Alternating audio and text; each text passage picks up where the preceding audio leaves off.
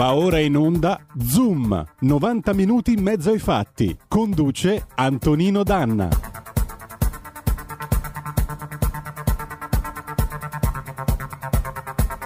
Amiche e amici miei e non dell'avventura, buongiorno. Siete sulle magiche, magiche, magiche onde di RPL. Questo è Zoom, 90 minuti in mezzo ai fatti.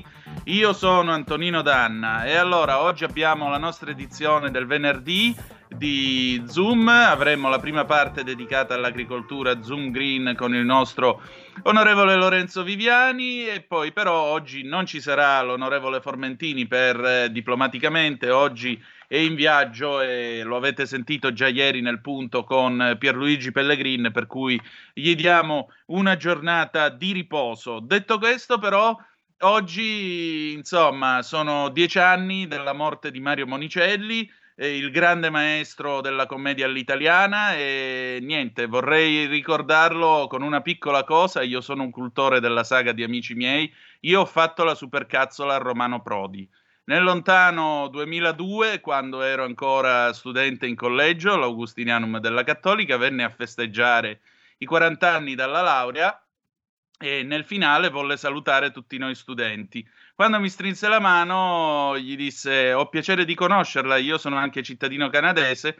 E lui mi disse: Mo allora, mo lo sa che la settimana prossima vado in Canada? Le, gli, gli, risposi: Va per i 25 anni del CERT, il trattato di riconoscimento tra l'Europa e il Canada. Mo Casso, e Prodi che dice Casso, vi assicuro che è un'esperienza mistica.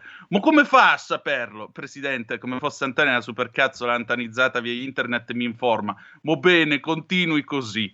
E poi, dopodiché, sono diventato viola dalle risate. Comunque ci sono ancora i testimoni di questa supercazzola. Mi piaceva cominciare con un ricordo allegro. Eh, dopo il ricordo allegro, però, partiamo anche con eh, un po' di musica. È venerdì, si balla Saluto il nostro nocchiero delle magiche onde di RPL Roberto Colombo insieme a Federico il Meneghino Volante in regia. E allora ragazzi, seguite questo consiglio dei Frank Pop Ensemble del 2001. Hip teens don't wear blue jeans. I ragazzi fighi non si mettono i jeans. Vai!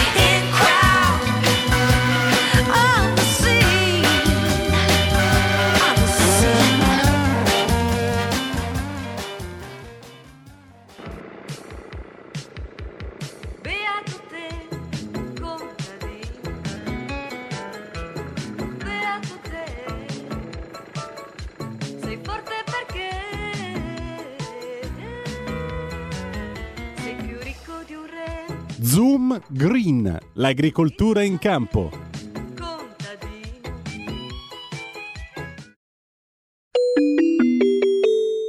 Qui Parlamento. E rieccoci, siete sempre sulle magiche, magiche, magiche onde di RPL. Questo è sempre Zoom, 90 minuti in mezzo ai fatti.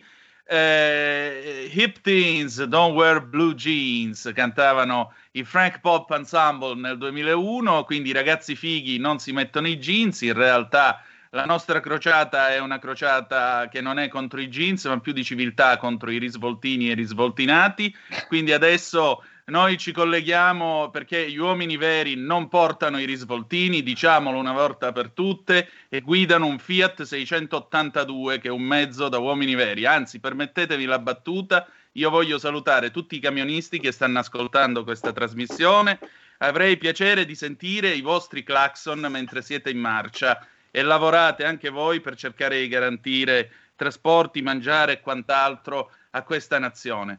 Eh, adesso però noi ci trasferiamo eh, a bordo di un motopesca che voi conoscete molto bene, chi è già collegato con la radiovisione sta vedendo il protagonista di questa puntata come ogni venerdì, puntualissimo, eh, è stata anche una nottata abbastanza, credo, impegnativa per lui, ci spiegherà tra poco perché. Signore e signori, MP Savonarola, MP Savonarola, rispondete, passo. Sì, qui MP Savonarola, Antonino ti ricevo forte e chiaro, un caro saluto a tutti voi, un caro saluto alle radioascoltatrici e a tutti i radioascoltatori di RPL.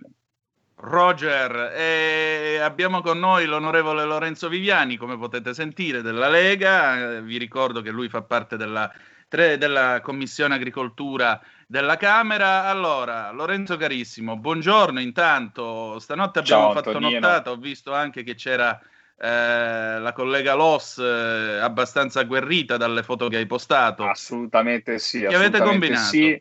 È stata, è stata una lotta dura in Commissione Agricoltura per far capire la bontà delle nostre proposte e magari avremo anche modo di, di capire cosa sta facendo, cosa non sta facendo il governo per il settore agricolo, ma fammi dire, sarà una settimana molto impegnativa su tutti i fronti, ora devo dire la verità, noi siamo forse un po' più fortunati perché poi lasciamo il testimone a quelli ai veri combattenti, che poi naturalmente li assisteremo per i temi agricoli, ma che sono i ragazzi della Commissione Bilancio, in primis il nostro Garavaglia, comunque i nostri Comaroli, tutti i nostri big economici, per dire quelli che devono eh, andarsi a, a, prendersi tutte le sedute eh, e a combattere realmente poi nella commissione di riferimento, che è la, quinta, la quinta commissione, la Commissione Bilancio.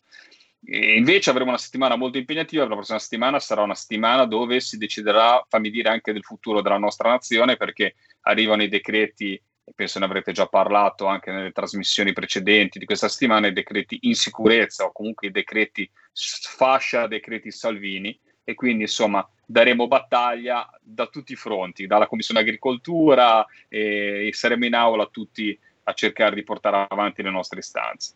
Ieri è stata una partita, devo dire la verità, eh, perché poi in Commissione Agricoltura il bello della Commissione Agricoltura è che si riesce anche a ragionare. Il problema è che vengono accettate le nostre osservazioni, ci dicono anche bravi i nostri colleghi, avete ragione, sai, dovremmo scriverlo nel parere. Naturalmente poi tutto quello che vi esce fuori dalla Commissione Agricoltura, anche tramite la condivisione con le forze di maggioranza, viene sempre, ma sempre, in maniera categorica disattesa dal governo e quindi avremo modo magari anche durante la puntata di spiegare le tante strutture, fammi dire Antonino, che sono state eh, eh, fatte con i vari decreti. Vedi questa legiferazione eh, quasi, quasi nevrotica, eh, invece di creare veramente dei presupposti, poi mi taccio, ti lascio la parola, di eh, sicurezza per gli imprenditori, quindi fare subito degli interventi trasversali eh, di taglio delle tasse eh, strutturali. Eh, abbiamo rincorso realmente con mille decreti il mondo dell'impre- dell'imprenditoria che poi aspetta i decreti attuativi dal Ministero, che come vi dirò poi in seguito uh, ho degli esempi catastrofici di soldi stanziati a febbraio che non, non arriveranno neanche a dicembre. E, e, quindi abbiamo avuto all'interno delle strutture gigantesche e che poi insomma se vuoi ve ne parlerò perché insomma fanno sorridere però quando fanno sorridere perché fatemi dire non siamo i diretti interessati, i diretti interessati sono, fammi, posso usare un francesismo, sono incazzati neri. Ecco appunto. E allora spiegaci un pochettino questa situazione paradossale che anticipavi. Ma guarda, allora, a parte il, abbiamo avuto nel Cura Italia, io posso parlare da pescatore, eh, una misura flat, eh, trasversale, a pioggia, che, eh, guarda, ti dico, io sono sempre contro i, i, i, finanziamenti a pioggia che non vadano capillarmente a chi ha bisogno. Però in questo caso serviva in un momento di emergenza per evitare quelle lungaggini burocratiche che ad esempio devono servire a censire i giorni che non hai lavorato, i giorni che non sei andato in mare. Allora questa misura che doveva essere veloce, insomma, dare una risorsa, dare delle risorse spendibili immediatamente al ceto peschereccio e quindi insomma in base alla grandezza dell'imbarcazione, con dei parametri che erano indipendenti dal fatturato e da altre cose, è stati stanziati 20 milioni a febbraio, forse, forse a metà dicembre, cioè praticamente sono stati stanziati per il problema di marzo e andranno a finire per la, la seconda ondata. Quindi rendiamoci conto, questa è la razio purtroppo della maggior parte dei provvedimenti, quindi un ministeri, ministeri che sono completamente nel caos totale. Ma sono nel caos totale anche perché abbiamo visto, adesso ci avremo ristoro ter, ristoro quater, il ritorno del ristoro, il ristoro alla vendetta, e sembra di essere al cinema, è una cosa terrificante, altro che Rambo, altro che Ritorno al futuro 3, 4, 5. Qua avremo abbiamo dei decreti che si susseguono e fra parentesi è anche molto difficile da parlamentare seguire poi in legge di bilancio le cose perché non sai se l'hanno messo nel decreto ristore, non sai se l'hanno messo di qua, non ti passa. Vi faccio l'esempio, eh, hanno fa, dato il ristoro per, eh, gli, giustamente, eh, quando arriverà, speriamo, per uno dei settori che è stato più colpito, la ristorazione. Si sono dimenticati eh, degli agriturismi e degli titurismi Bene, benissimo. E a proposito di agriturismi... Cioè, la... dato che il codice prevalente è... Sì, mi senti? Ecco appunto, sì, agriturismi e dittiturismi... Eh no. Ag- IT turismi sono completamente fuori da tutti i ristori. Perché? Perché come codice prevalente hanno quello agricolo, quindi quando si infilano dentro al sistema e devono dire guardate, siamo stati chiusi, abbiamo dei dipendenti, abbiamo dei camerieri e tutto, dato che il codice atteco è quello dell'agricoltura, il codice atteco è quello della pesca, perché al 51% comunque devono essere pescatori, al 51% devono essere agricoltori, ma come ben sappiamo l'attività poi quella, il business molte volte è proprio il, il, la, la, ristorazione, ecco, vengono cancellati dei ristori, non vengono neanche modulati da dire magari prendono un po' di meno perché comunque hai la parte agricola o hai la parte della pesca, vengono completamente cancellati. Ho gente disperata, fra parentesi, nel caos totale, che non sa neanche cosa fare se presentare la domanda o no. Ma eh. questo abbiamo i comuni sui canoni demaniali, hanno nel decreto agosto aumentato, non so se avevamo già parlato, i canoni demaniali a 2.500 euro minimo, sì, e hanno, l'hanno aumentato li, hanno aumentati in un coma, hanno scritto tutti e quindi ci hanno messo dentro pescatori e l'acquacoltura. Io ho gente con dei canoni che non può pagare, non può pagare perché magari hanno una concessione divisa in 10 parti e prima pagavano 2.500 euro in, in totale, adesso ne pagano 25.000 euro e quindi vedete le storture, sono storture della legge, ma poi quando vanno al sodo creiamo dei disastri dei disastri per gli imprenditori e per tanta gente che già non riesce ad andare avanti e che li creiamo dei vulnus normativi enormi. Fra parentesi, poi lo chiedi al governo e il governo non sa cosa risponderti. Eh. Questa è la cosa terrificante.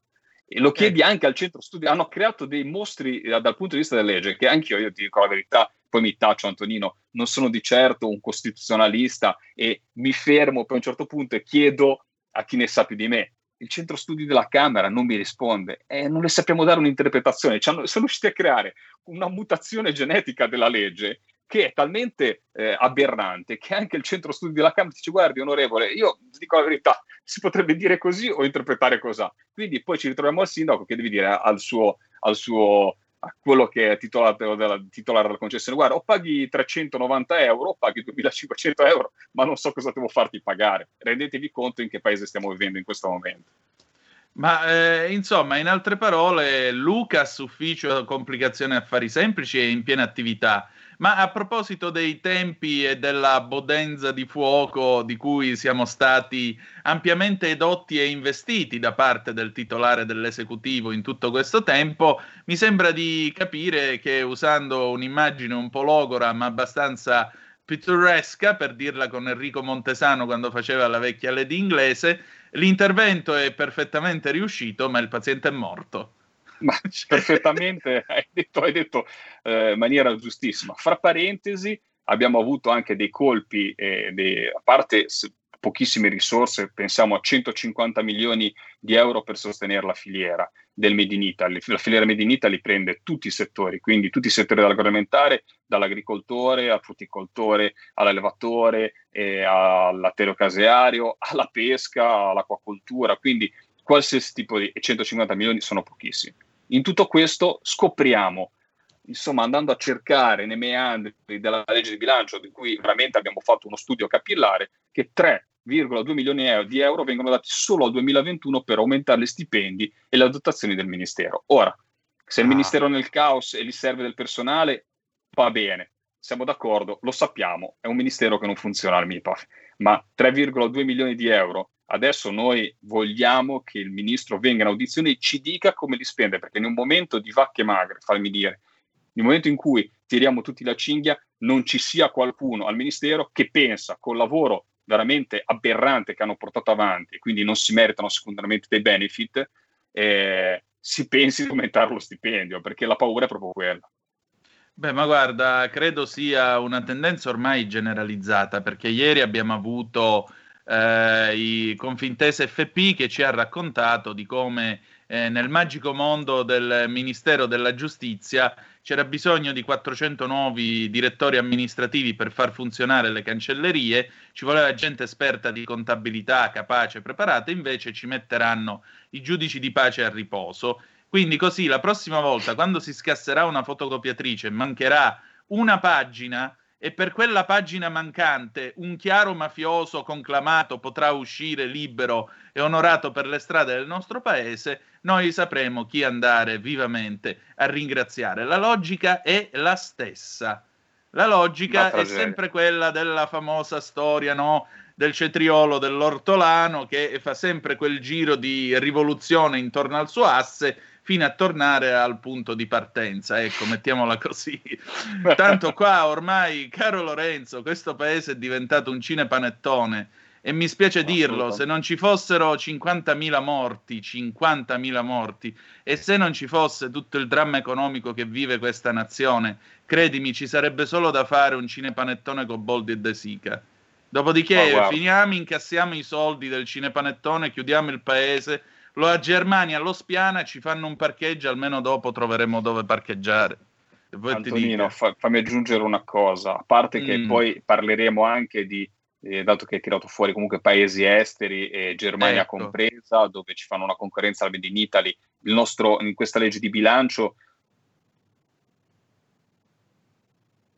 in questa legge di bilancio attori... mi hai ricevuto? Sì, ora sì, ora ti ricevo. Okay, in questa legge di bilancio? No legge, no, legge di bilancio hanno, sono riusciti a spianare un articolo che avevamo proposto eh, un mese prima, un, un, grazie a Gianmarco Centinaio, che era quello di tutela, avevamo finanziato i consorsi per tutelare eh, proprio la politica estera, eh, della, economica, agroalimentare dell'Italia, quindi combattere l'Italian Sounding, siamo riusciti a togliere e a definanziare cancellando quell'articolo. Quindi abbiamo cancellato l'articolo 23, abbiamo cancellato questo progetto che andava a proteggere le nostre filiere, i nostri, eh, sappiamo che l'Italian Sound incuba 10 volte di più rispetto al business legato all'agroalimentare italiano. Cosa fa uno Stato intelligente? Soprattutto in un momento in cui, fammi dire Antonino, avremo una concorrenza spietata degli altri paesi, perché in un momento in cui si chiudono i rubinetti, tutti cercheranno di prendersi delle fette di mercato. Ecco, cosa fa l'Italia invece di imporsi a livello internazionale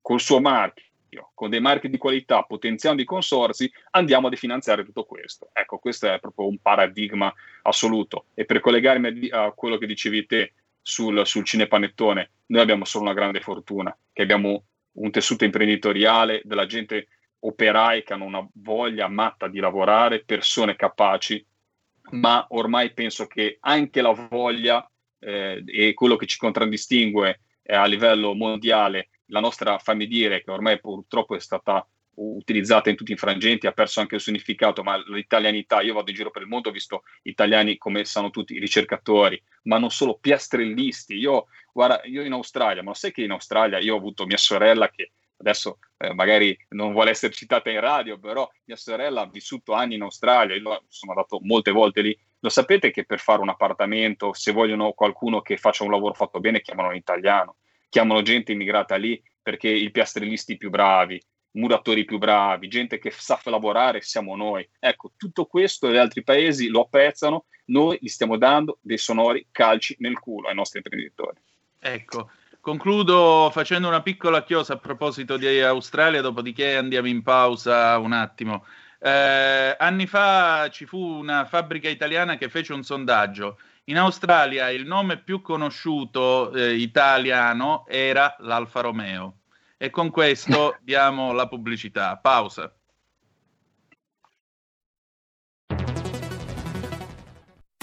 Il futuro appartiene a chi fa squadra. Le radio italiane si uniscono per giocare la partita da protagoniste. Nasce l'app Radio Player Italia. 140 stazioni in una sola rete. Scegli la tua preferita e ascolta il suono perfetto del digitale. Gratis, senza registrazione, senza interruzioni, compatibile con tutti i device. Le notizie, la compagnia, la musica scelta da chi la ama, la conosce e la vive. Scarica Radio Player Italia. Il futuro batte con la radio nel cuore. Anche RPL è disponibile su Radio Player Italia.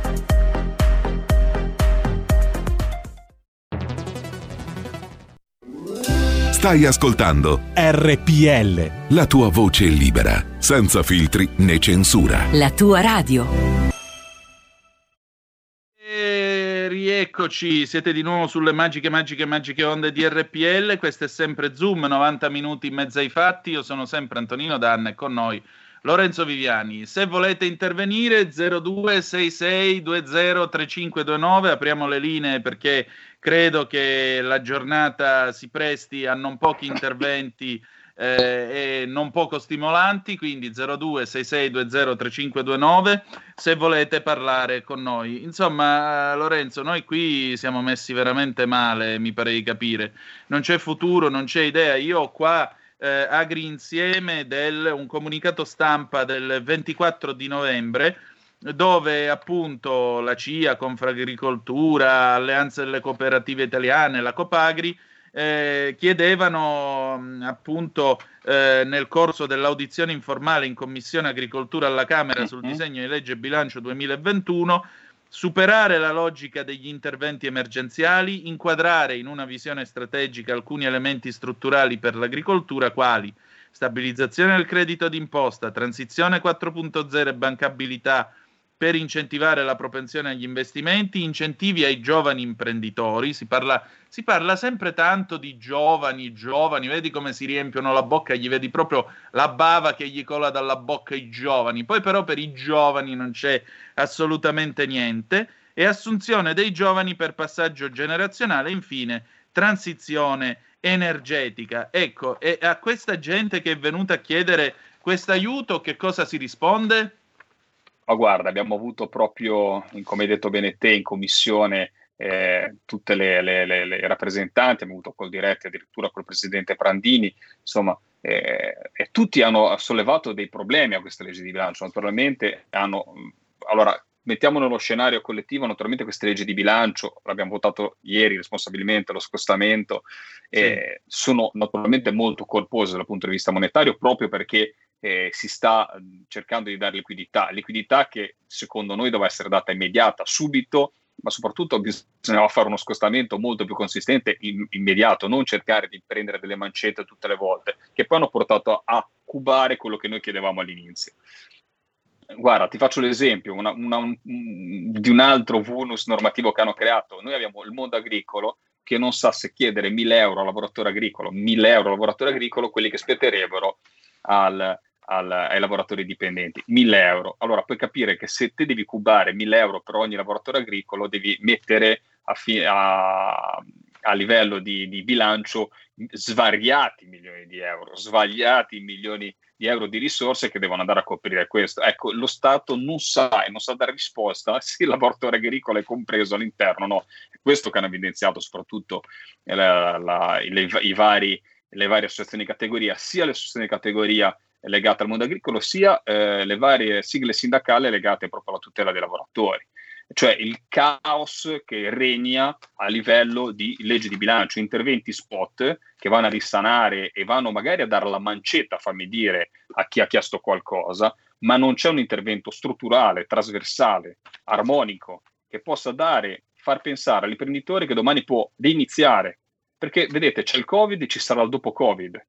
E quindi dobbiamo creare i presupposti per ripartire. Invece qua non c'è visione, ma reale.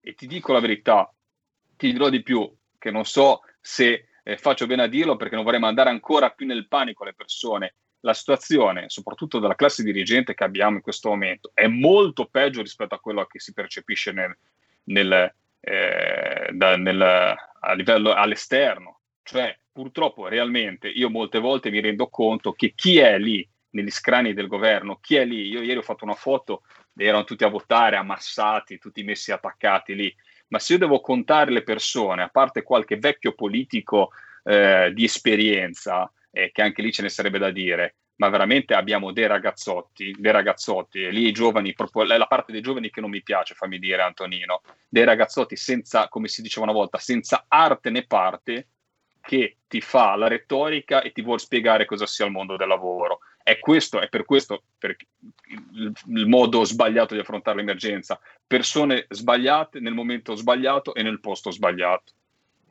Ma guarda, mi hai ricordato un'espressione di Camilleri. Camilleri in un Montalbano ricorda quello che gli diceva suo padre. Se nella vita non hai né arte né parte in politica, giocati le carte.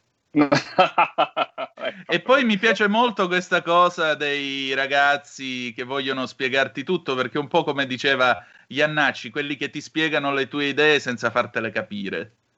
Eh, è capitata una situazione del genere? Assolutamente sì, assolutamente sì. E ritornando ai temi agricoli, comunque sia c'è stato, come dico sempre, un, un confronto serrato confronto serrato e c'è saltato. Eh, devo ecco... dire filo governative. Ok, scusate, no, dicevo, a parte tutto che le, le associazioni di categoria molte volte sono sempre un po' filo governative perché comunque cercano di portare a casa i risultati, cercano di rabbonire la parte governativa per poter portare a casa comunque sia eh, dei, dei, risultati per le categorie, facendo anche bene, devo dire la verità, però sono eh, state molto molto critiche e questo mi ha sorpreso, vuol dire che realmente anche da parte loro sono stati sollevati dei problemi, vuol dire che c'è qualcosa di più. Non siamo solo noi, l'opposizione becera che vuole che, che, segnala i problemi, ma se arrivano dei segnali forti come da Confartigianato, come da Confindustria, su come viene, sta, come viene governata l'emergenza, vuol dire che allora la ciccia c'è. Esatto, anche perché io vorrei dirti una cosa, ho qua il sole 24 ore di ieri e lo dico soprattutto a chi ci ascolta dall'Emilia Romagna, mi spiace dirvi queste cose, però io devo fare anche informazione, se no staremmo qua a raccontarci che cosa abbiamo mangiato ieri sera io e l'onorevole Viviani. Allora, sentite qua, sugar e plastic tax al primo luglio, potenziati i poteri di controllo. Parlavo dell'Emilia Romagna perché, come sapete, l'Emilia Romagna... Yeah è la regione più avanti nella produzione eh, di plastica, semilavorati plastici e quant'altro. Questo è un pezzo di Benedetto Santa Croce, detto Resbandi, Sugar e Plastic Tax differite al primo luglio del 21, ma ancora senza decreti attuativi, mentre si conferma la tassazione sui semilavorati, gli scenari per gli operatori economici continuano a essere sempre più incerti e rischiosi per quanto riguarda la modalità di attuazione delle due nuove imposte. E Ma... ancora, col disegno di legge di bilancio 2021 sono infatti introdotte alcune modifiche ai due tributi, che vengono ora puntellati su una serie di rettifiche che, dal lato positivo, rendono più chiaro il tema dell'individuazione dei soggetti obbligati. Appaiano i termini trimestra- trimestrali per le dichiarazioni e i versamenti dell'imposta e alleggeriscono lievemente il carico sanzionatorio connesso ai mancati pagamenti mentre sul lato negativo, scrive ancora il Sole 24 Ore, sono ulteriormente potenziati i poteri di controllo dell'amministrazione e soprattutto si conferma l'inclusione dei semilavorati nel perimetro impositivo della plastic tax. Qua manca solo che arrivino eh, i motociclisti col Guzzi come nel film eh, di Fantozzi e comincino a frustare la gente come con le ministre di petrolio. Bravo, ma lo sai, lo sai la cosa sorprendente cos'è stata? A parte che anche noi leggi di bilancio abbiamo presentato, cosa che i finti green non hanno voluto approvare. E, ad esempio, io ho una battaglia che è quella di anche perché poi molte volte possono finire in mare delle cassette di polistirolo biodegradabili, Eh, cioè fare eh. delle cassette che possano, e così da non evitare dei rifiuti. E quindi anche noi, quella cosa lì però non gli va bene, non l'ho mai voluto abbra- abbracciare, avevamo fatto tutto un progetto col credito di imposta. Ma lo sai chi è che ha commentato, che ha detto di tutto sulla plastic tax? Ha detto fermatevi che siete pazzi. Proprio le associazioni agricole, proprio il- anche l'associazione dei lavoratori agricoli. Ha detto voi creerete un problema enorme per queste aziende e, fra parentesi, una produzione tutta italiana è quella della plastica, ma andrete a rovinare anche gli agricoltori che adesso utilizzano questi tipi di imballaggi. Allora, una transizione intelligente può essere effettuata, ma perché continuiamo a dare delle mazzate nelle ginocchia, fammi dire, ai nostri imprenditori? Vuoi portarli verso un altro tipo di, di, di, di materiali eh, per, il, per il packaging, magari compostabili? Va bene, crea dei presupposti, dei finanziamenti, fai degli investimenti, crea una filiera di questo tipo, ma invece creare una, una- una- una cosa di questo tipo, però fatemi dire, in tutto questo eh, noi andiamo e ci accodiamo a un disegno, fatemi dire, europeo, che è quello di massacrare le nostre imprese, perché sistematicamente l'Europa esce fuori con queste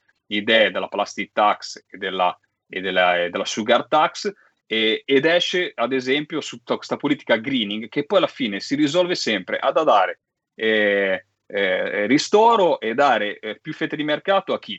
Eh, produce bevande dietetiche light, eh, a chi eh, lavora con eh, prodotti vegani fatti in maniera industriale dalla multinazionale di turno che ha investito in quel settore. Siamo sempre lì. Purtroppo quando vediamo qualche balzello che ci arriva anche dal governo italiano, poi la matrice è sempre Bruxelles.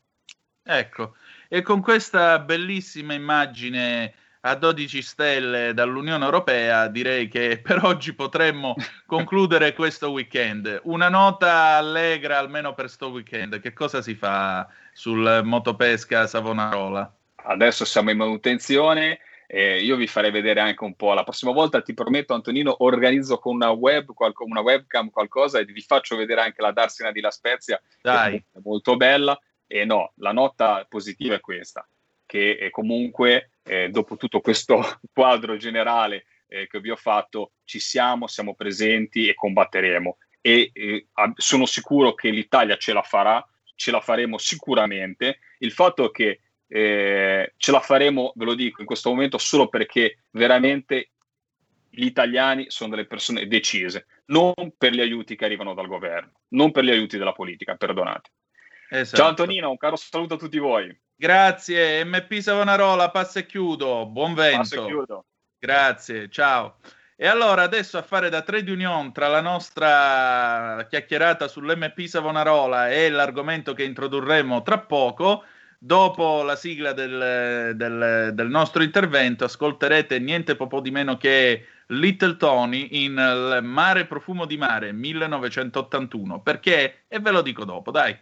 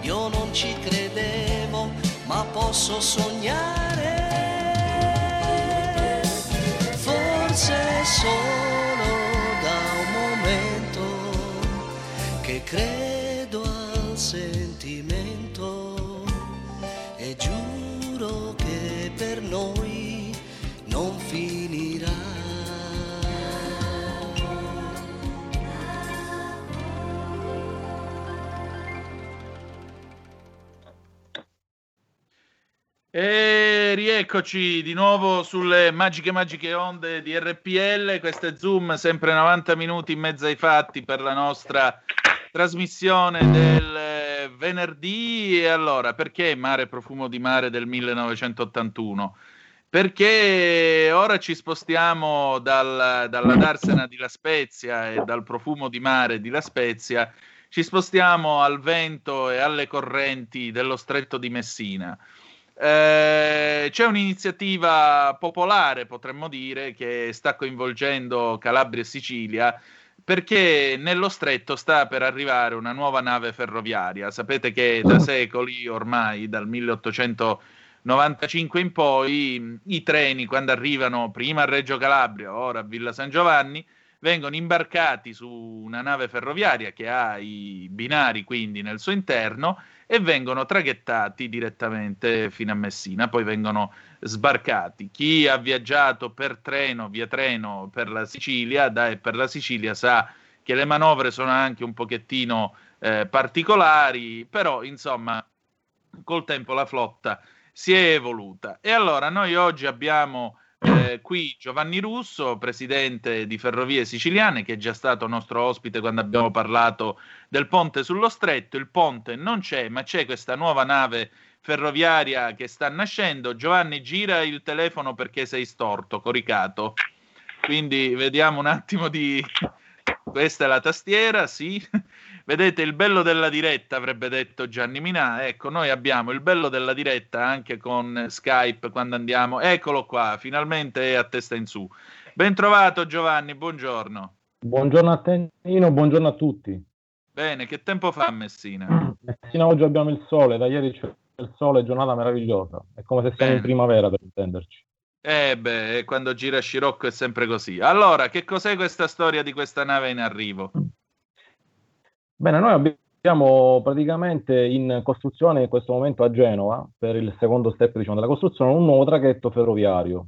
Un nuovo traghetto ferroviario che è un investimento di RFI che è di circa 55 milioni di euro. Ebbene, RFI in questo momento, come dire così, ha eh, attraverso le- i suoi uffici stampa ha diramato la notizia che questa nave si dovrebbe chiamare Iginia. Anzi, come dire così, l'ha proprio formalizzata questa cosa. Noi invece, in virtù, diciamo, di quello che sono anche gli aspetti storici del territorio, non mi riferisco solamente a quello dello stretto, ma mi riferisco a quelli del meridione, ma anche dell'intera Italia, in virtù anche del fatto che la nave è stata, eh, come dire così, commissionata nel 2019, aggiudicata nel 2019, e proprio nell'anno in cui cadeva il quinto centenario della canonizzazione di San Francesco di Paola, come dire, abbiamo come dire, mh, sentita la, sentito la necessità di eh, eh, richiedere appunto che la nave non venisse chiamata Eginia, ma bensì San Francesco di Paola, appunto perché c'è questo fattore che ti dicevo appunto della- del quinto centenario della canonizzazione ma anche perché San Francesco di Paola, al di là del nodo miracolo che è avvenuto sullo stretto di Messina, è il patrono della gente di mare, è il patrono della regione Calabria, è il copatrono della regione siciliana, ma è anche il copatrono della mia città di Messina.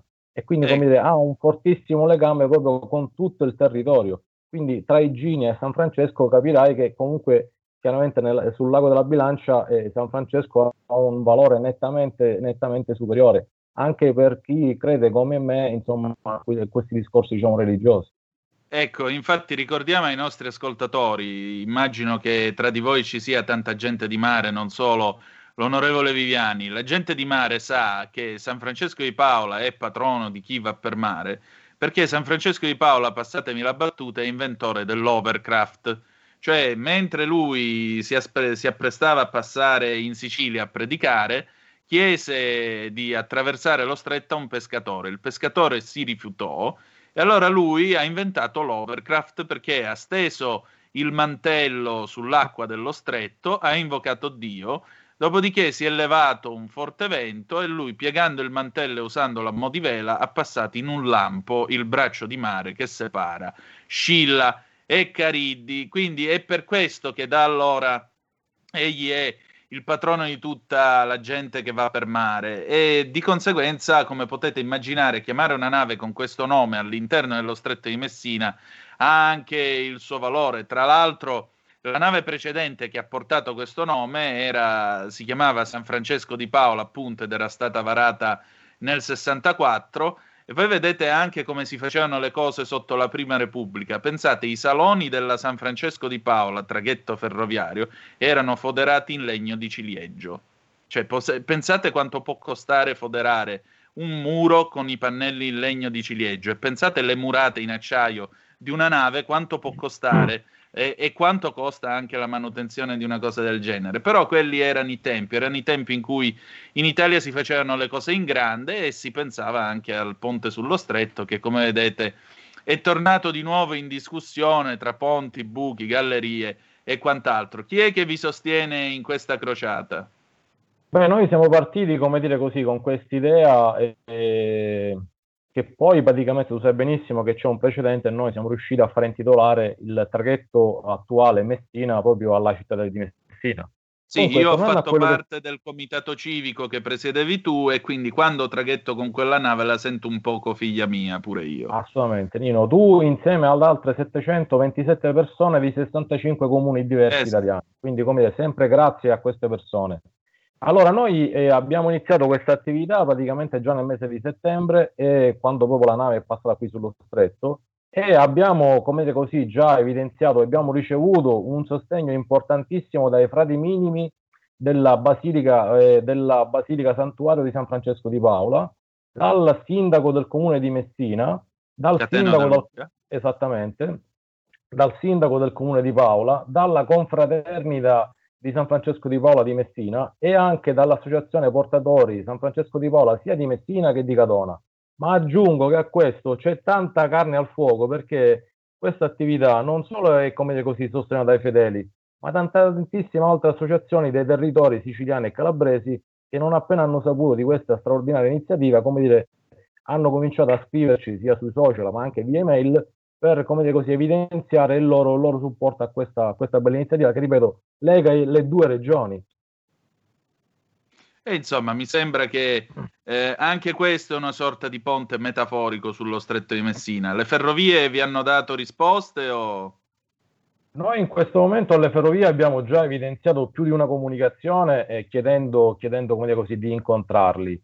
E ti anticipo che già questa settimana quindi entro oggi eh, formuleremo un'altra, un'altra, richiesta per chiedere l'ennesimo incontro. Vedremo un attimino di capire un po' come, come andremo avanti su questa cosa. Ti anticipo anche che a brevissimo in, interesseremo sia il Presidente della Regione Siciliana ma anche quello del Presidente della Regione Calabria. Come dire, ahimè, purtroppo sai benissimo cosa è successo in Calabria con, con sì, il Presidente. Con la morte di Iole esatto. Santelli. Esatto Vabbè, questo, questo, ovviamente ce ne dispiace immensamente di questa cosa. L'attività inizialmente era stata intestata anche a lei, nel senso come, come comunicazione. Purtroppo, come dire così, non, non, riusciremo a renderla partecipe in questa, in questa bella iniziativa che ovviamente dire, va mh, molto ad evidenziare quello che è l'attività della, della, Regione Calabria, perché ripeto, San Francesco di Paola è proprio il patrono della, della Regione Calabria. Ok, allora grazie del tuo tempo e mi raccomando, tienici aggiornati su quello che stai facendo, d'accordo?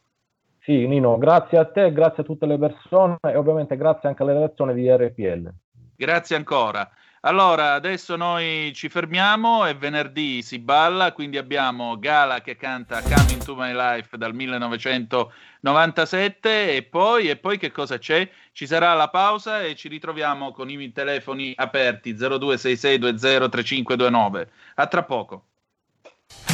Porta con te ovunque RPL la tua radio. Scarica l'applicazione per smartphone o tablet dal tuo store o dal sito radiorpl.it. Cosa aspetti?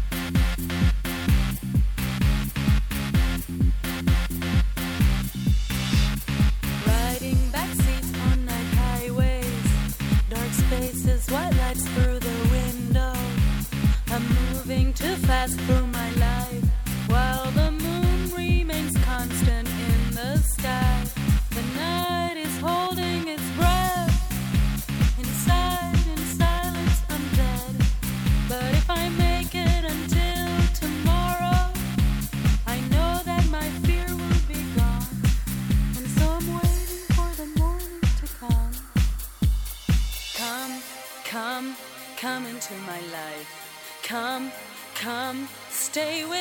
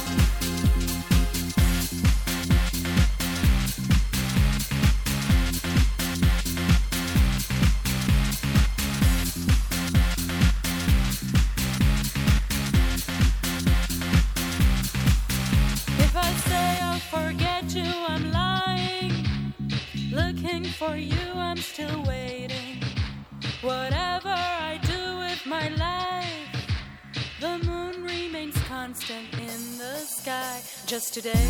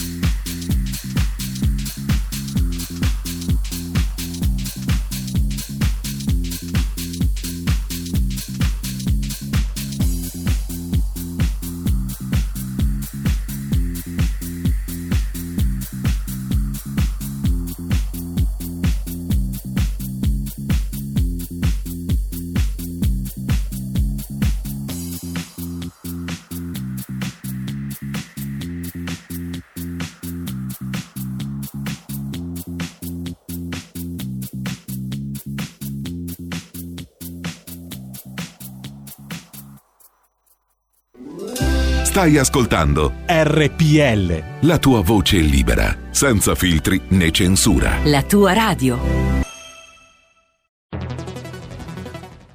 Bella quest'auto nuova! Chi ha parlato? No, scherzo, lo so chi ha parlato. Sono mesi che cerco di conoscerti e adesso so tutto di te. Sei la Digital Radio, quella del suono perfetto. E finalmente sei insieme a me, in auto, in casa, ovunque. Wow!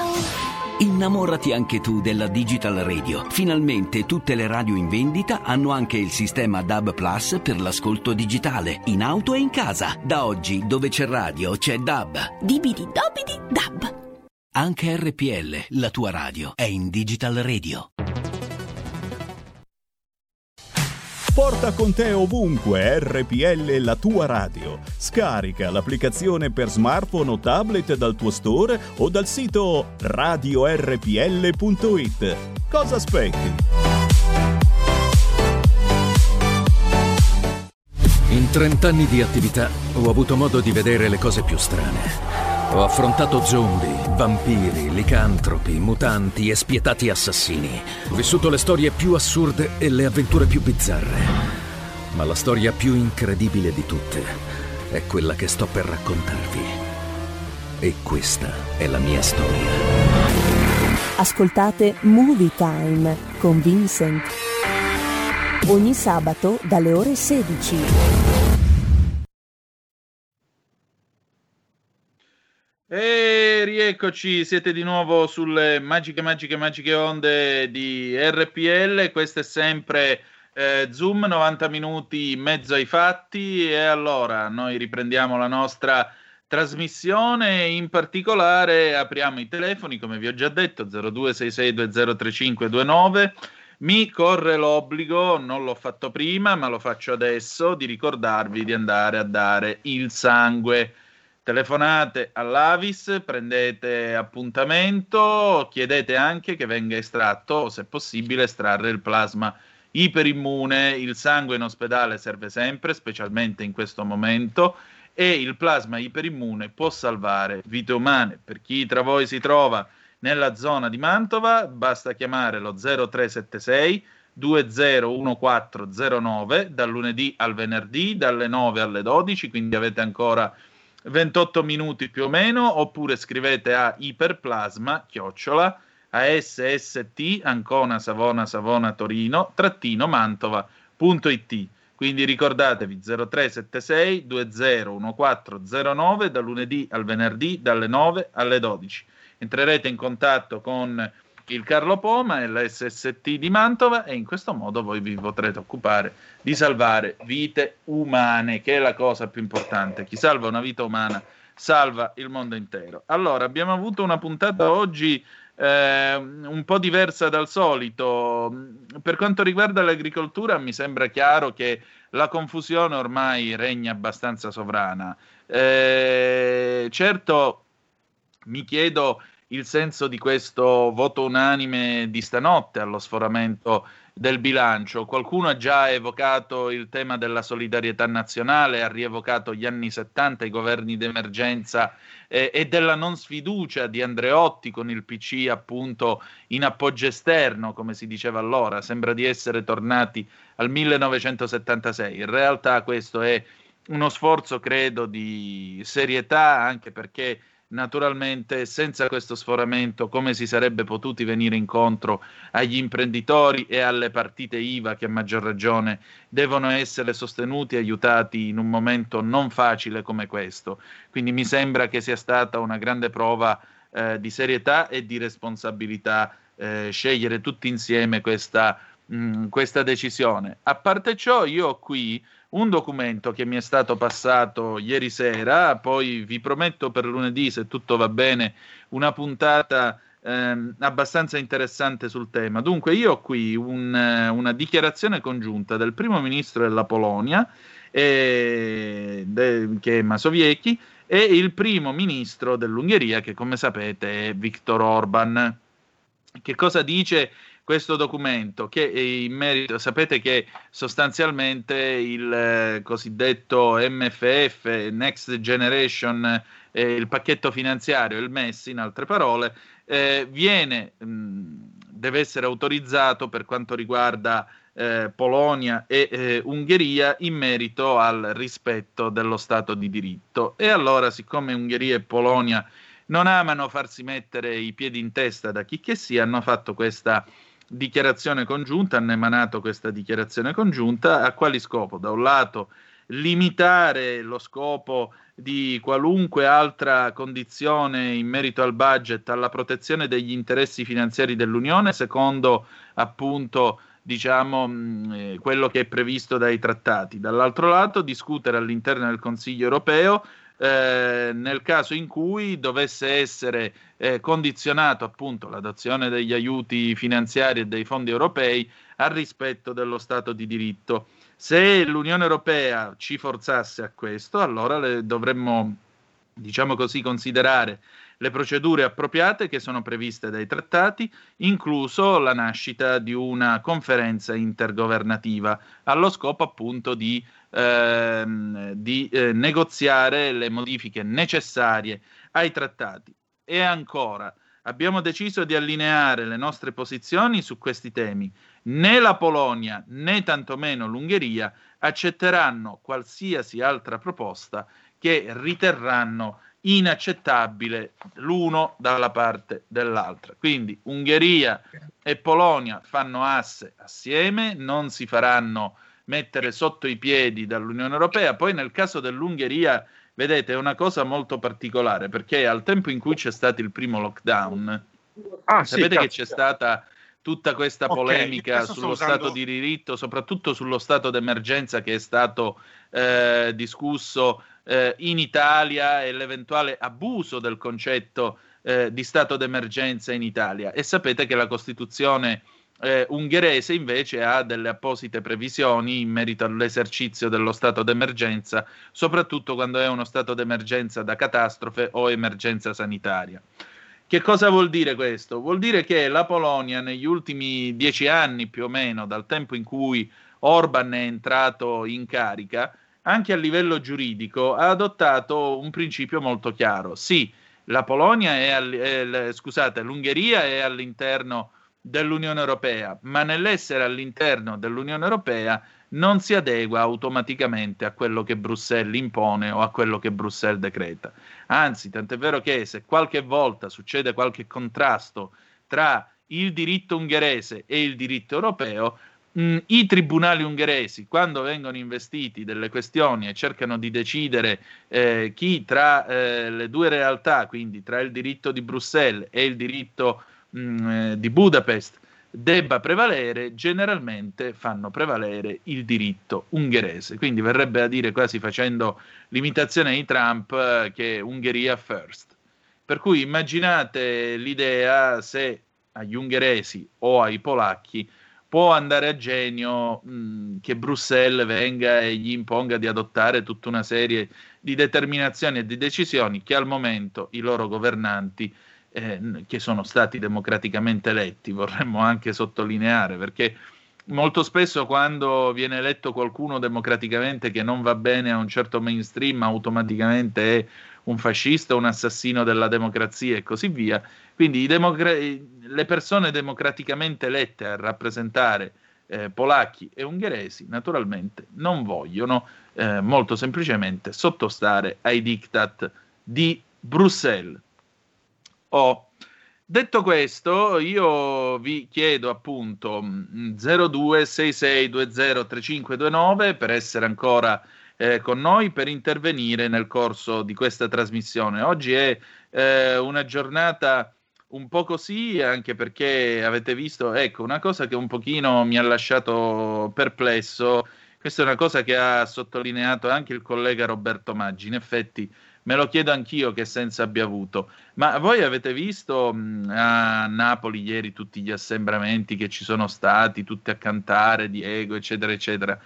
E io capisco il dolore per la scomparsa di un gigante del pallone come Diego Armando Maradona, però ragazzi, non è che il Covid sia passato e non è che il 25 novembre, quando Maradona è morto, eh, sia improvvisamente scomparsa la violenza sulle donne, perché vi ricordo anche che il 25 novembre è la giornata in cui eh, si ricorda e si lotta contro la violenza sulle donne. Per cui ragazzi, cerchiamo di rispettare un pochettino le regole. Io capisco l'emotività, capisco tutto quanto, ma a vedere i TG ieri sera veramente c'era da farsi qualche domanda. Abbiamo una telefonata, pronto? Chi è là?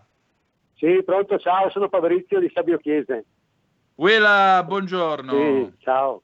Ascolta, a proposito della questione Ungheria-Polonia sì. e di questo ricatto della- dell'Unione Europea no, verso, sulla questione dei diritti umani, allora a me è capitato di entrare in discussione in vari social su Facebook, no, dove c'era una diatriba tra chi diceva che aveva ragione l'Unione Europea e alcuni, ma anche parecchi, diciamo, che hanno le nostre idee che dicevano se un governo è legittimamente eletto decide lui cosa fare in- nel loro paese, no? Praticamente lì le elezioni le stravincono sempre questi di centrodestra, hanno una cultura e una storia un po' diversa dal resto dell'Europa, sono stati sotto l'Unione Sovietica per 50 anni, bisogna anche capirli che loro non hanno voglia di farsi imporre leggi dagli altri. E però, No, ma poi proprio mi- loro nel 56 hanno avuto qualche, diciamo così, divergenza di opinione nei confronti dell'Unione Sovietica e l'Unione Sovietica in quell'occasione gli mandò i carri armati. E un grosso esponente avuto- del PC italiano di allora, Sì, tale sì. Giorgio Napolitano, Sì. appoggiò questa azione voluta da Mosca, salvo poi pentirsene e scusarsene 50 anni dopo. Andiamo avanti, prego. Sì, sì, loro hanno avuto 20.000 morti per eh, chiedere solamente la libertà, non volevano stravolgere niente di che, però volevano che le condizioni democratiche fossero ripristinate. Comunque la faccenda che mi colpisce è sempre questa ottusità della sinistra italiana che tu la vedi attraverso eh, i commenti no, di tanti che dicono eh, ma se questi stanno in Europa devono sottostare alle leggi europee, ma se hanno firmato dei trattati li devono rispettare. E tu hai voglia di dirgli che nei paesi vige ancora la democrazia, le libere elezioni e che le tendenze praticamente politiche vengono comunque determinate dal voto. Ma guarda che quelli di sinistra in Italia veramente non riescono a capire la democrazia. Loro vorrebbero sempre importi la loro idea su tutto e se non ti va bene sei tu antidemocratico.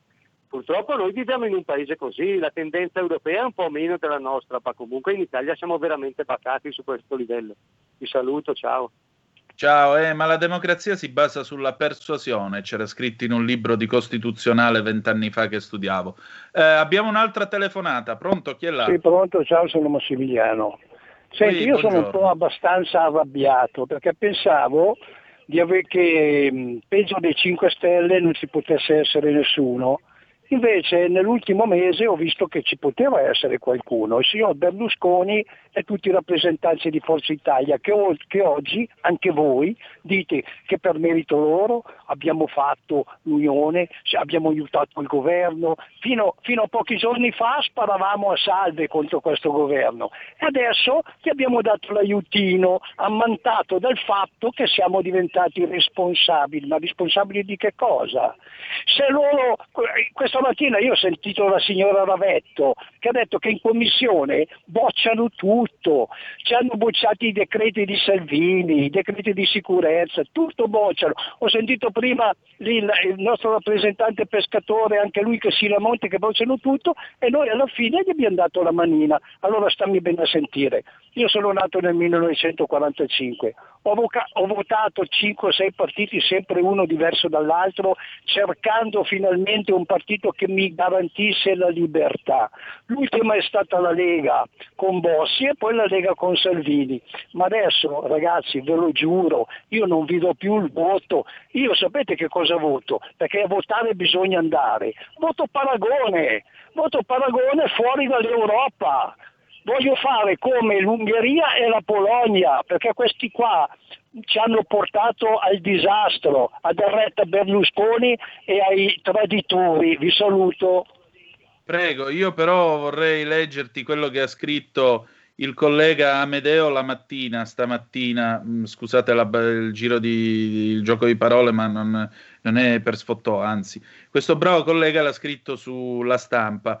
A dettare l'agenda, questa è la fine del suo pezzo di stamattina sulla stampa, a dettare l'agenda questa volta non è stato Salvini che si è accodato quando ha capito che far mancare i suoi voti al Senato non avrebbe messo in crisi il governo. In più avrebbe rischiato di scatenare una campagna mediatica contro la Lega. Sarebbe stata accusata di aver votato contro i liberi professionisti e le partite IVA. Quindi, come vedete, insomma, c'è anche da guardare il rovescio della medaglia e il retroscena. Manzoni, buongiorno! No, Antonino. No, volevo ricordarti una cosa. Volevo ricordarti una cosa a proposito delle donazioni di sangue. Che i soggetti che sono nostri, nostri associati al codice 048 non possono donare sangue. Sì, Tutto lì. appunto, io questo l'ho ricordato altre volte, però hai fatto, ha fatto bene a ricordarlo a tutti noi quest'oggi. Appunto, quando chiamate, precisate le vostre condizioni perché non tutti possono andare a donare il sangue. Io avrei voluto essere un donatore di sangue, ma appartenendo alla categoria 048, avendo avuto un cancro e ringraziando i medici e Dio, eh, avendolo sconfitto, non posso andare a donare il sangue. Ma voi che state bene, sì, per cui fatelo. Quindi grazie Manzoni. Come va alle Canarie oggi? Eh, oggi, eh, oggi fa freschino, eh. Ah. Fa freschino, siamo a 17 gradi. Mm. Ma sto governo come lo si vede dalle Canarie, visto anche eh, Eh, l'appoggio allo guarda, sforamento di ah, bilancio di stanotte? No, non frega niente, de- dello sforamento di bilancio non frega niente, è che da quando c'è su questo cretino di, di Sanchez stanno arrivando a nastro con le patere, le patere sarebbero le barchine di legno, arrivano dal Senegal, arrivano dal Marocco e ne stanno arrivando a marea. Praticamente ci stanno invadendo e il governo, il governo spagnolo dice che non se li porta in penisola, cioè li lascia qua. Cioè questa qua Ah. sta, divent- sta diventando un- praticamente un, un, un La carcere. Lampedusa spagnola. Eh sì, la Lampedusa spagnola, solo che non, non li portano via da Lampedusa, hai capito? Li lasciano qua. E sta, Ah, ce ne sono, ne- ne- arrivano a 100, a 100, 120, 150 al giorno e arrivano queste barchine. Tanto la, la distanza è minima dal Marocco a qui sono 100 km, non è che è una roba incredibile, cioè puoi fare anche a nuoto con le pinne. E, e que- e niente, va bene così, sono tutti felici, non lavora nessuno. Boh, vabbè. Voglio Capisco. cambiare isola. Ciao. Eh, ciao, buona giornata. Eh, a proposito, io stamattina leggevo che l'Italia ha completato, sta perfezionando l'accordo con, eh, con eh, l'Egitto. Marco da Mantova, ci sei? Certo che ci sono, ciao Antonino. Aspettami un attimo perché vorrei dire questa cosa, Vai poi dopo ti lascio Vai, tutto vai, lo spazio che vuoi, scusami. Allora, io ho letto che eh, ci sono due fregate, le FREM, fregate europee multimissione, queste che abbiamo costruito per rimpiazzare le altre entrate in servizio negli anni 70-80, mm, eh, due delle quali si chiamano, una, una si chiamava Spartaco Schergat, l'altra si chiama ancora Emilio Bianchi, ma eh, verranno eh, cambieranno nome, la, la Spartaco Schergatta ha cambiato nome, mi pare che si, chiama ade- si chiami adesso Al Galal, e verranno cedute all'Egitto. Ora, eh, io vorrei dire una cosa, già non, non, non sono tanto contento di come l'Egitto ci prenda in giro sul caso del povero Giulio Reggeni. Eh, ci devono essere certamente rapporti di realpolitik, tutto quello che volete, nessuno dice di no. Ma l'idea che si prendano due navi intitolate a due uomini che nel corso della, vi- della seconda guerra mondiale hanno sacrificato le loro vite per questo paese, perché magari ora, al di là delle varie retoriche che, po- che ci possono essere, gli italiani hanno combattuto con dignità nella seconda guerra mondiale e Spartaco Schergat che tentò l'assalto, non mi ricordo se alla rada di Malta, mi pare, col barchino, eh, col barchino esplosivo, ed erano barchini motorizzati Alfa Romeo, già che c'eravamo. Eh, cioè, gente che ha rischiato la vita e ha dato la vita per questo paese, gli è stata intitolata una nave, nave che ora viene venduta e ceduta all'Egitto e gli si mette il nome della- di una delle montagne egiziane, Al Galal. Ecco, a me già la vicenda Regeni non dava molta gioia, anzi massima solidarietà alla famiglia di Giulio Regeni perché vogliamo sapere che cosa gli è successo, ma che addirittura svendiamo due navi che hanno due nomi così simbolici per la storia di questo paese, francamente, oltre al danno, la beffa, piuttosto gliene potevate costruire altre due. Io non discuto la Realpolitik, ribadisco, però proprio la Schergat e la Bianchi, insomma, lasciamo stare, va. Vai Marco. Ma secondo te a chi non gliene frega niente di questo paese, eh, vuoi che gliene freghi della storia di questo paese? Questi qua, questi qua, caro, caro Antonino, si servono dell'Italia per fare la loro carriera personale. Punto e basta. Poi che dell'Italia rimanga qualcosa o rimangano macerie, a loro non gliene frega niente, perché tanto loro ne avranno soltanto giovamento.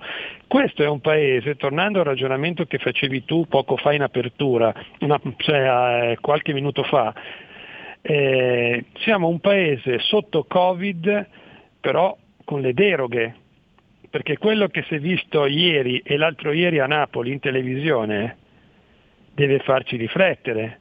La Campania è una, è una regione Covid free? Mi sembra che sia una di quelle messe peggio. Eppure si sono viste delle scene che neanche fossimo il paese della salute in assoluto. Poi ragionamento sul- sulla giornata contro la violenza alle donne. Ma sai a cosa servono queste giornate? A niente. Perché poi alla fine, se dovessimo andare a guardare le cronache e tu sei un giornalista, mentre io no, ogni giorno donne vengono o uccise da pazzi, perché sono, sono uomini pazzi, oppure violentate, oppure malmenate, ce ne sono tutti i giorni. Però è come il, discorso, come il discorso della giornata internazionale, non so, sulla droga, se ne parla un giorno e poi non se ne parla più. Quindi noi siamo soltanto un paese dove l'ipocrisia regna sovrana e basta, perché tanto gli italiani ingoiano tutto, oppure ci fanno ingoiare tutto e a forza di ingoiare non ti fa neanche più male la gola. E questo è il discorso. Poi per quanto concerne il discorso del, nell'ultimo discorso del, del Parlamento, cosa potevamo fare? Effettivamente il ragionamento che hai detto tu era quello, cioè se noi come Lega ci fossimo opposto, opposti saremmo passati per il partito che non vuole bene all'Italia, che andiamo contro l'Italia, che andiamo contro le piccole e medie, imprese, che, che basta, quello lì, soltanto per dar contro il governo. Certo. Basta, tutto qua. Ti Grazie, saluto, grazie. buon weekend, ciao. Ecco, ecco, per, anche a te, ecco, per la precisione, Schergat, io lo stavo confondendo con Teseo Tesei. Schergat ha partecipato al forzamento di Gibilterra di maggio e settembre del 41 con croce di guerra al valor militare, medaglia di bronzo al valor militare, poi fece la- la- l'impresa di Alessandria d'Egitto, quando appunto con il capitano del genio navale eh, Antonio Marceglia ha affondato la corazzata Queen Elizabeth, quindi come vedete è stato un vero e proprio eroe ed è morto nel 1996 a Trieste, onore a lui. Abbiamo due ultime chiamate e poi chiudiamo. Pronto chi è là? Pronto, buongiorno, Sì. salve a tutti. Conosco bene la storia del gruppo delle foci del Magra, del eh, Silurium eh, lenta corsa, Eh, dei tipo i maiali, Mm. storie varie eh, di cui non se ne parla mai, eravamo all'avanguardia dal punto di vista sottomarino e subacqueo abbiamo fatto storia. No, volevo dire anche dalle Canarie che faccio ogni tanto qualche passeggiata, che sono belle zone che conosco bene, non sempre attaccato al telefono perché abbiamo bisogno un po' di parlare tutti. Detto questo, un saluto a tutti gli amici perché dicono cose interessanti e intelligenti, grazie che ci fate parlare al telefono Per- perché abbiamo bisogno. Il voto al disavanzo, il voto al disavanzo eh, capisco che non si può fare diversamente ora, ma se affrontavamo le cose a fine anno o all'inizio di, di febbraio sarebbe stato eh, diverso. Bisogna vedere quale caratteristiche e impegni hai messo nero su bianco a fronte di questo, altrimenti eh, dovevamo marcare un nostro dissenso perché le cose devono andare avanti. Purtroppo siamo pochi politici, abbiamo una direzione da Salvini e dai suoi consiglieri che sono bravi a fare comizi a dire cose giuste, ma poi a non gestire eh, l'attività politica nel miglior eh, modo possibile, ma è un discorso lungo, ecco. Ci sentiremo. Ok. Grazie Antonino. Grazie, grazie. Signora Lisetta, c'è? Sì, stavolta ci sono. Chiudiamo con lei Antonino. allora, prego. Allora, io volevo parlare di questo oggi. La prova del governo, signor Tonino, sarà sul MES e rimpasto fra 15 giorni. Perché secondo me sempre questo tatticismo esasperato coinvolge tutti, maggioranza e opposizione. Tra Silvio Berlusconi, quello che è successo ieri, voglio riferirmi, l'ha già capito, che voleva dare un segnale di dialogo con il governo e il nostro capitano invece per la protesta sociale, Presto si tratterà di votare l'intera manovra economica e saranno dolori, signor Tonino. Conte in questa situazione di precarietà prima o poi dovrà affrontare la questione del rimpasto. Non ne ha nessuna voglia, secondo me sempre. Sa benissimo che se si mette mano alle poltrone degli altri rischia di perdere la propria. Cosa farà?